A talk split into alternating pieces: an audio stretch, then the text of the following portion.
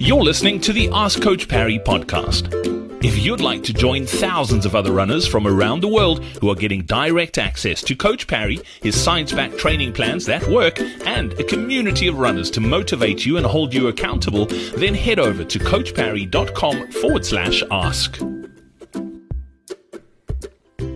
Welcome back onto this edition of the Ask Coach Parry podcast. My name is Brad Brown. We've got the coach with us once again, Lindsey Parry. Nice to have you here. Yeah, brilliant to be here. Fresh from the men's 10,000 and women's 5,000 meter national championships um, in South Africa. Um, and it's always good to answer questions. Absolutely. And today's question, I mean, obviously, we, you mentioned SA champs. Uh, this one's also quite time relevant. Ramadan. Uh, we've got uh, quite a few Muslim members who are uh, celebrating Ramadan, and obviously, fasting comes into it over the holy month and it does pose some challenges. What what advice could you give to folks who who are uh, fasting during Ramadan but wanting to continue training? Yeah, so I mean, this year it'll be more general advice, but I think in most years it's relevant because people are generally training for something and and and what now. So. Yeah, I think the question always comes uh, uh in on two fronts, and the one is around timing of exercise um, versus meals part of that, of course, will play into when you are most comfortable um, exercising. Uh, and then, of course, what exercise can you sustain, knowing that even though you, you can potentially eat some or decent amount of, of food, if you like, in the, the evening hours, it's still going to ultimately compromise your recovery and compromise your training. So, to that end, absolutely, I'd encourage people to continue exercise and training. Um, obviously, if you don't have an event, that's quite easy because if you just then really moderate it, keep it down to kind of 45, less than an hour, I'd say 45 minutes to, to an hour.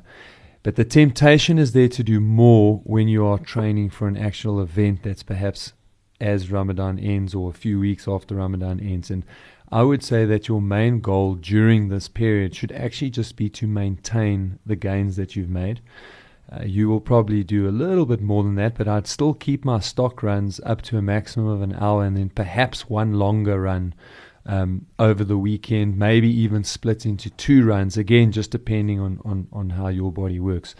From a fueling point of view, we know that after a whole day of fasting, you can't take in a large amount of, of food straight away. So it's probably better to exercise in the evening. Yes, you are going to be low on energy and you are going to be tired, but if you can take a small amount of food, maybe a little bit of fruit, something very light, that should give you just enough energy to be able to do some light to moderate intensity exercise.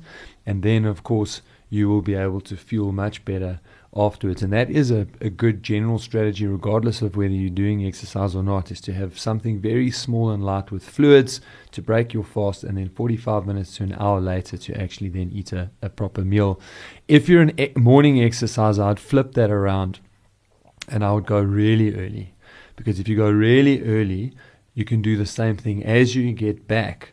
You can top that run off with a with a little bit of recovery and a little bit of nutrition, and then just before you're going to break fast, you would then eat what you would um, not break fast. Just before you start fast, you would then eat what you would normally eat before going into a full day of fasting.